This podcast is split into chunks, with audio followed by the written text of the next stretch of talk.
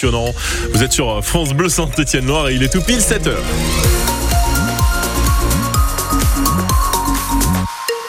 7h, le journal, Anaïs Martin-Covy. Alors, on va parler de la neige hein, dans, dans, ce journal. C'est vrai qu'on a des axes où la circulation est encore délicate, notamment entre Saint-Germain-Malmont et Montfaucon. En fait, sur euh, toute euh, la partie de la Haute-Loire entre Firminy et le sud du département, le long de la euh, nationale 88 sur les axes départementaux. C'est là que c'est compliqué. Ça va s'améliorer assez rapidement hein, parce que ce matin, on retrouve des températures largement dans le positif. 4 degrés à saint 5 à Montbrison et de 7 à 10 degrés avec une belle alternance entre nuages et éclaircies pour cet après-midi.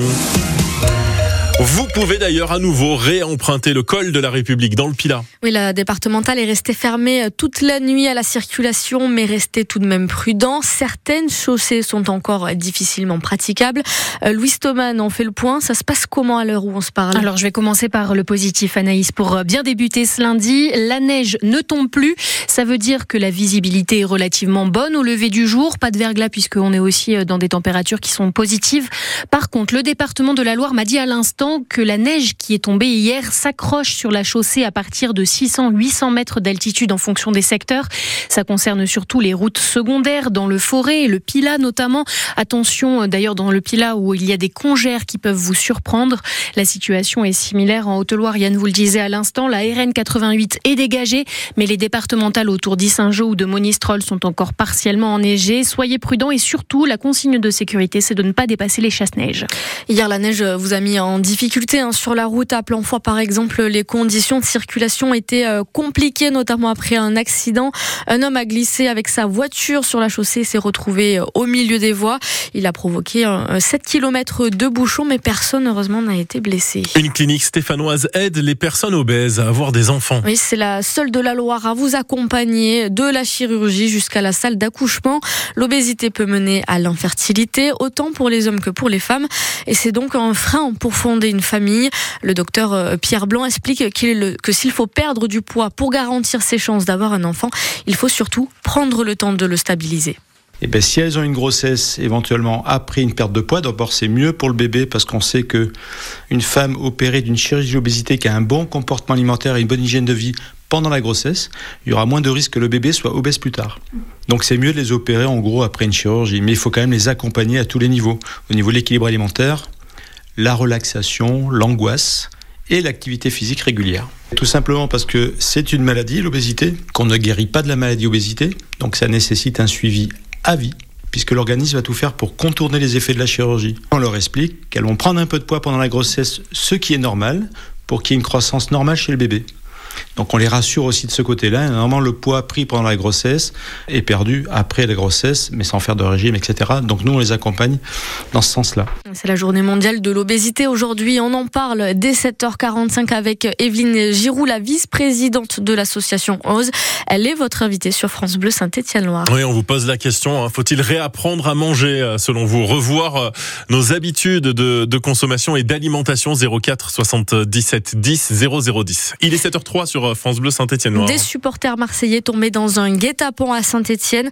Euh, huit bus de supporters rentrés de Clermont-Ferrand après euh, le match de Ligue 1 dans la nuit de samedi à dimanche. Et c'est sur l'autoroute A72 à hauteur du pont de Montrénaud qu'ils ont été attaqués avec des parpaings. Les premiers soupçons mènent l'enquête vers des violences entre supporters stéphanois et marseillais. Des précisions que vous retrouvez sur francebleu.fr. Le procès de l'accident de TGV dans l'est de la France en 2015 démarre aujourd'hui à Paris.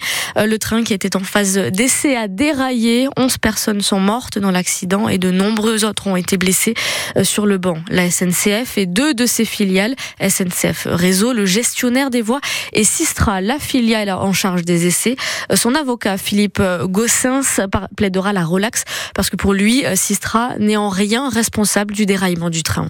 Sistra considère qu'elle n'est pas responsable de l'accident tragique est survenu lors de ces essais. Sistra n'était pas en charge de la conduite, elle avait euh, délégué cette euh, prestation technique complexe et Sistra avait demandé une vitesse maximale de 176 km/h. Cette vitesse était connue, il aurait fallu la respecter. Il y a un problème manifestement de freinage. Trois heures avant, le train est passé au même endroit avec la même équipe. Le passage s'est fait sans aucun problème parce qu'il y a eu un freinage qui a été fait conformément aux règles de l'art du freinage qui ne ressort pas de la compétence de Sistra. La question que devra devra se poser le tribunal, c'est pourquoi trois heures après, ça ne se passe pas de la même manière. La SNCF, SNCF Réseau et Sistra sont poursuivis pour homicide et blessures involontaires par négligence.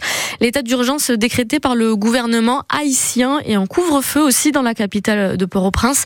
Ça fait suite à l'évasion hier de 4000 détenus d'un centre pénitentiaire provoqué par des gangs armés. Pour l'instant, l'état d'urgence doit durer au moins trois jours. Il est 7h05 sur France Bleu Saint-Étienne-Loire. L'interruption volontaire de grossesse marquée dans le marbre à la Constitution. Les parlementaires votent aujourd'hui pour entériner ce droit. Pour cela, il faudra une majorité de 3 cinquièmes, soit 555 suffrages. Et si 86% des Français interrogés par l'IFOP jugent cette inscription nécessaire, on vous a demandé votre avis dans les rues de Saint-Étienne. Vous êtes en majorité pour cette inscription, mais certains d'entre vous restent sceptiques. Moi, je suis d'accord en cas de difficulté, mais pas parce qu'on s'est fait avoir, parce qu'on a fait la belle vie et qu'on veut pas le gosse, on prend ses responsabilités. Quand on voit que les extrêmes, notamment extrême droite, montent euh, au pouvoir, on voit qu'ils ont des euh, discours ultra conservateurs et anti-VG. On sentait très bien qu'il euh, y avait une idée sous-jacente de menacer ce droit-là.